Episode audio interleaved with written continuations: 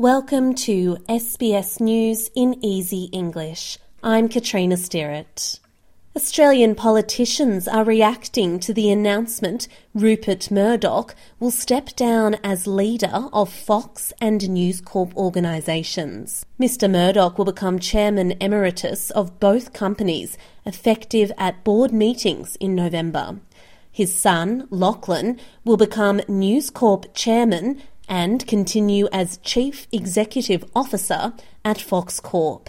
Education Minister Jason Clare and Deputy Opposition Leader Susan Lee told Channel 7 they think he'll still be a prominent voice in the media. Oh, well, I think that Rupert Murdoch will still play a very big role in the media going forward. Um, whether he's chairman or not, it appears that he'll still play a very big role at, at, Fox and at News. He's keeping an eye on what's going on, that's for sure. But I think that somebody who's working and busy and engaged at 92 is a great message for all older Australians, actually.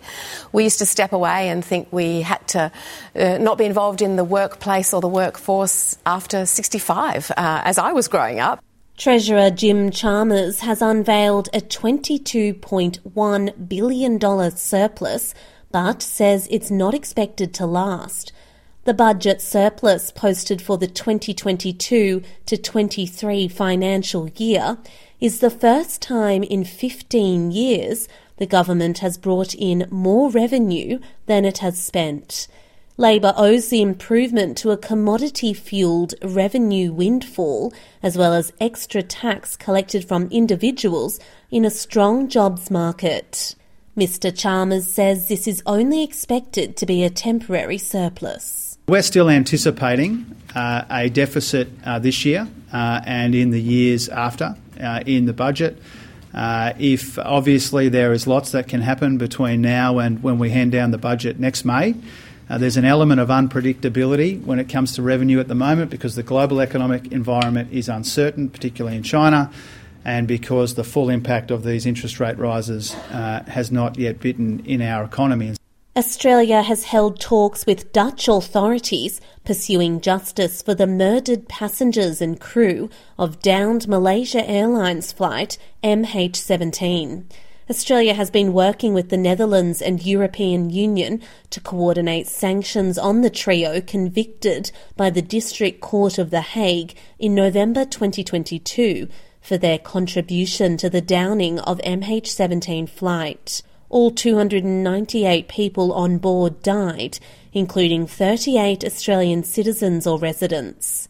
Foreign Minister Penny Wong is in New York attending the United Nations General Assembly and says the Australian government will fight to ensure those responsible answer for their crime. I've just come from a very moving discussion uh, with the Netherlands and other representatives uh, of those nations involved in the joint investigation team into the uh, downing of MH17 by uh, the Russian Federation or those uh, and which resulted in the tragic loss of so many lives.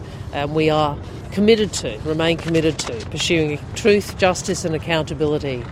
Indigenous people in Brazil are celebrating after a landmark ruling to enshrine their land rights. Brazil's Supreme Court voted in defiance of the National Congress against establishing a cut-off date, after which Indigenous peoples could not claim new territory on Thursday.